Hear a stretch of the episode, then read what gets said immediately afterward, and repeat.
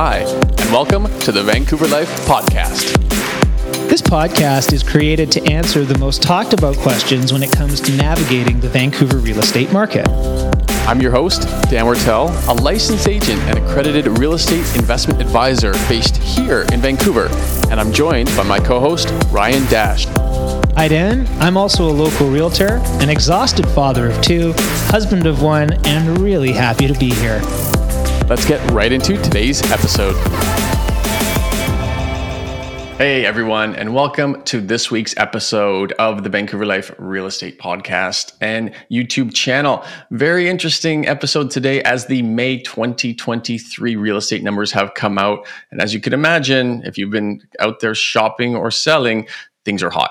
And the numbers are in to kind of really speak to that. So I am going to walk through the numbers, point out the key elements, kind of give you my opinion as to why things are happening the way they are, kind of dig a little deeper into the most important elements of this data, and of course, give you my projections into what I think is going to happen in the upcoming months.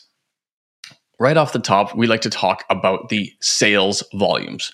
How many homes are actually selling in a given month? And well, in the month of May, there was about 3,410 homes that sold. And this has been a constant increase. We saw about a 16% increase from year over year from May of this time last year. But it's also the fourth monthly increase of sales in a row. And we just saw May being the highest amount of homes sold in any given month for 13 months now. So we're over a 1 year high in sales volumes right now. Sales were actually higher last month than they were back in April of 2022, which is basically the very tail end of that red hot record price bull run.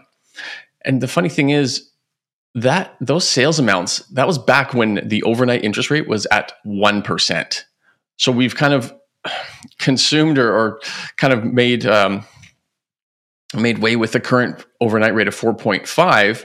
It's just almost been absorbed into the marketplace, and we're seeing similar sales volumes numbers to back when that same overnight rate was back at 1%. Interestingly, I look back to January of just this year, and we saw sales just over 1,000. There's about 1,032 units sold in January. So we're over three times that amount now, just 5 months later. And what's kind of interesting about that number as well is there were less homes sold in January of this year than there were in April of 2020, which was the lockdown month.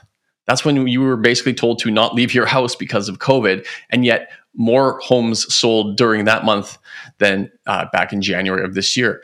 And again, the reason I'm bringing up how low the sales were just back in January is just to show you how quickly this marketplace can change. So we, like I just said, had about 3,400 units sold in May compared to just over 1,000 in January. Looking a little bit bigger here, a little bit wider rather, our 10-year seasonal average, it's only about 1.5%, or basically the same amount of homes sold compared to that average. So we're almost back to 10-year average sales volumes. And if you've listened to any of our recent monthly market updates, we've typically been anywhere from 20 to 25, even 30% below that 10-year average. So sales have actually just happened to have caught up now to essentially that 10-year average. And this is at a time when, we've got almost multi-decade low inventory levels. We've got 20-year lows in new listings, and yet the demand is still here, even in this elevated interest rate environment. And so homes are selling and at a increasing rate here and 4 months in a row. So let's shift now over to what's happening with these new listings, because we are starting to see more listings come to the market, but I'll get into inventory right after that and kind of show you what's happening to these new listings. So we saw about 5,660 new listings in the month of May. That's about 11.5% less than what we saw this time last year. But it is the fifth month in a row where we have seen an increased amount of listings coming to the marketplace. And it's also, interestingly, emulating what happened with sales, new listings came in at a 1 year high. So we're just tucked under that 10-year average, about 4% under the 10-year average. And kind of seeing, similar to sales, a normal month if we look at 10-year averages as being quote-unquote normal. As prices have been increasing over the last 4 or 5 months, I think people that may have been holding out prior are now coming to the marketplace. Typically, we see these listings, new listings spike in March and April, but now we're seeing them come in May. And we may even see this continue into June as people are starting to say, okay, well, I can finally get a price that I kind of wanted back in April of 2022, because I'll get into it shortly, but prices are almost back to that era of our peak. So how did these one-year high in new listings affect our total inventory? Well, we're still at about 8,700 active listings. That is low. It only increased about 210 units more from last month. So we're up like 2.5% over April's active inventory. And this is now our 6th month in a row being sub 9,000 listings total. Incredibly unusual marketplace. We don't see the active listings metrics stay flat for more than maybe 2 months. And here we are 6 months in, and it's only moved 1,500 units total kind of thing from like 7,500 up to almost 9,000 here. So even with a 12-month high in new listings, the demand is so much, I guess, greater, if you will, because it's just eating up all the good listings and keeping that total inventory below 9,000. Overall, we are well below where we were just a year ago, about 22% lower than May of 2022. And we are 25% below our 10-year average. And keep in mind, that is not adjusted for population growth. So obviously, there's more people here than there were over the last 10 years. And yet there are 25% less listings in that same time frame. So you've got new listings and sales in and around your 10-year average, but it's happening at a time when there's a quarter less homes to choose from. This understandably is going to push up our sales to active listings ratio. And this metric is very poignant, if you will, and very accurate to expect what's going to happen next with prices. Anything above 20% in the sales to active listings in a given month means that we're in a seller's market. And in May, that number hit 39%. That means we are well into a seller's market. That means sellers have the control. That means prices are going to go up. And that means, well, thanks to inventory, that buyers have very little to choose from. And if you are actively buying right now, you can probably share the story or sentiment that it's a challenge. And if anything is good, chances are you are competing on offer date. This sales to active listings ratio increased a full 7% just last month. And to sound like a broken record here, 4th monthly increase in a row. All these metrics are up around the same time. And this metric is up 26% since December. In December, we saw basically the very low end of a balanced market. I think we were 1 point off of it actually being a buyer's market. It never hit buyer's market in this cycle. And now we are deep into a seller's market in only a 4-month change. So again, speaking to how quick that this Vancouver real estate market can shift. If we break it down by asset class, 28.5% for detached homes, 45% for townhomes. But get this one. Condos, 46% sales to active listings ratio. Condos, which were kind of the forgotten child just a few months back, are suddenly the hottest asset class, meaning a lot of people have shifted their interests away from detached homes. They're still obviously at townhomes at almost the same percentage, but condos has jumped dramatically and is now leading the way as far as the most sought after property type here at 46%. So you can really expect condo prices to be moving up at a faster rate than the other two types of homes in the immediate future here. And when it comes to price, well, let's dive right into it.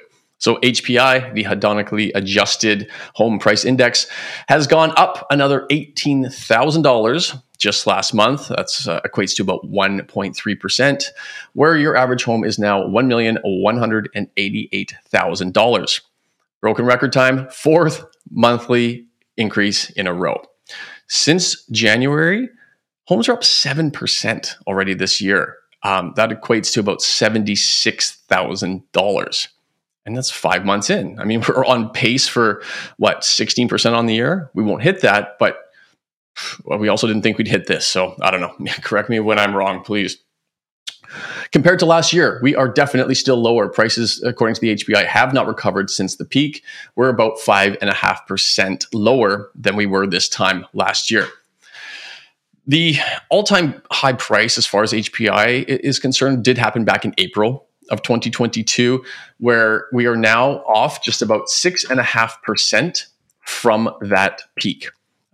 Definitely recognize, as I mentioned probably every month here, that HPI is a lagging indicator. It lags about 3 months behind, let's say, median and average prices. So let's go see what those are doing so you can expect to see, or know rather, where HPI is going next. Looking at median, median prices increased $10,000 last month and are now sitting at $980,000. Median has seen 5 months of consecutive price increases, and median price is up about $110,000 since December. Median is currently the highest it has been in 11 months and is the fourth highest all time. Only February, March, and April of last year were higher than where we are today at median. And median peaked last year at $1 million, and we're at $980,000 right now. So median is only 2% under its all-time high. Average is pretty similar. Average jumped up about $14,000 last month, is sitting at $1,312,000. Average is seen the fourth monthly increase in a row, and is up $145,000 during that time. Average prices are sitting about 2.5% under their all-time high from last year. So if we've got median and average 2.5% under all-time, and HPI is about 6.5% under all-time, you can kind of see where this is going to go with HPI in the coming months, most likely. Now, let's shift over to days on market, because like I just mentioned, if you are actively buying in this marketplace, you will likely have noticed that almost every listing now is holding offers when it goes to market. So typically what we see here is a seller will, or a seller's agent will take a property to market on a Monday and say, okay, everybody can come see it for the next 7 days. And on the following Monday at 4 or 5 p.m., that's when we're going to entertain all the offers at one time. So people go through the home once, maybe twice, maybe get a pre-inspection, etc. And then we're seeing 2, 3, 4, 5, 10 offers on average here on properties on that following Monday. That means a lot of these homes are selling in 7 days. Well, that is reflected here in the days on market, which fell to 9 days on average. That's down an additional 2 from just last month. And if we look to when things were a little more civilized just 4 months ago, that same days on market average was 30. And now we're down to 9. And I think for context, for reference, 9 days on market is quite low. Like, it's very low. The hottest markets we've had on record were 2016, 2017. And during that 2-year sort of bull run there, only one of those months, of those 24 months combined, saw 9 days on market. The rest were higher, averaging 10 and 11. And the lowest days on market ever recorded was 8, which happened just last year and 2021, a few months hit those. So we're 1 day above the all-time low here as far as days on market goes. So it's just like every metric is like basically screaming red hot. And yet in this environment where, again, the marketplace has basically absorbed 425 basis point hike, and this is the same hike that basically drove prices down 15% overall, is now seeing them on the upswing here. So that, I guess, begs the question, what's going to happen next here? Because we've got a market that's essentially overheated. It's too hot, and it's going to get the attention of the Bank of Canada.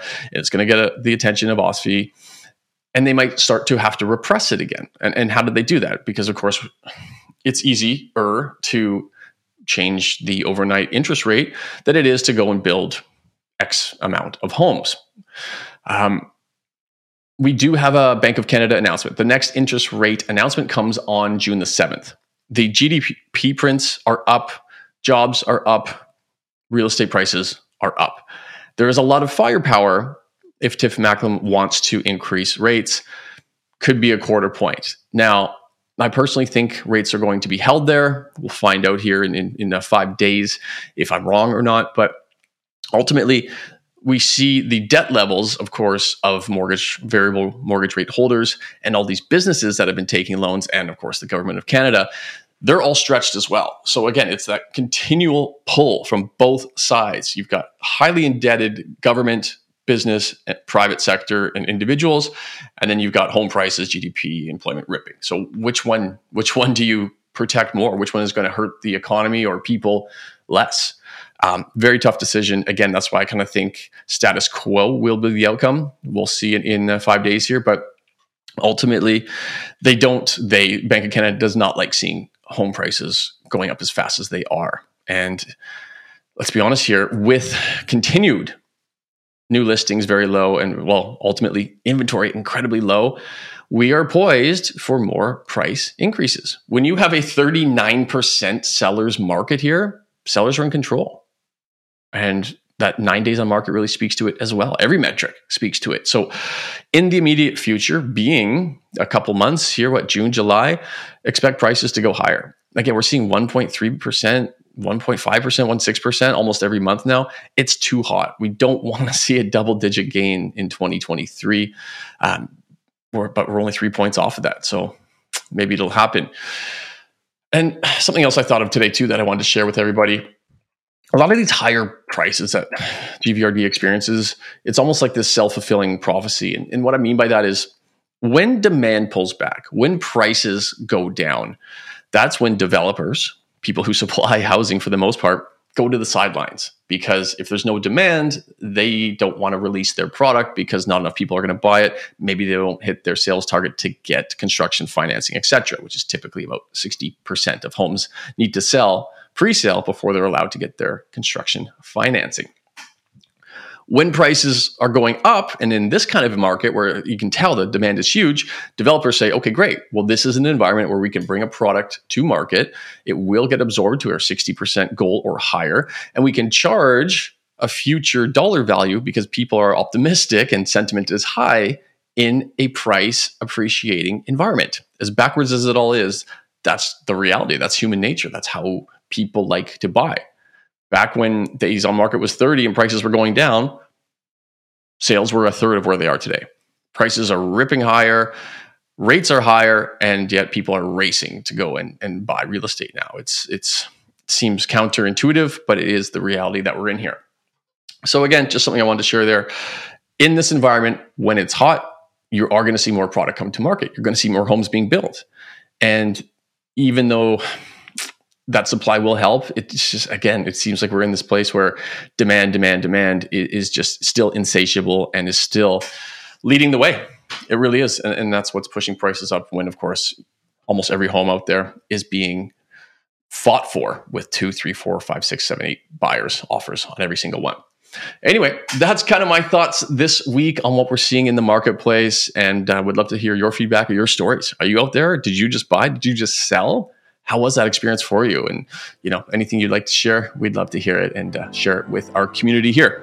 So as always, thank you so much for tuning in. Have a wonderful day, and I'll see you next week. Bye. That wraps up this edition of the Vancouver Life Podcast.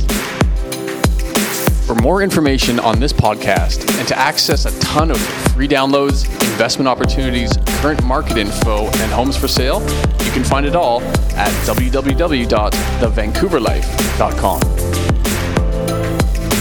Thanks, and we look forward to bringing you more podcasts about Vancouver real estate.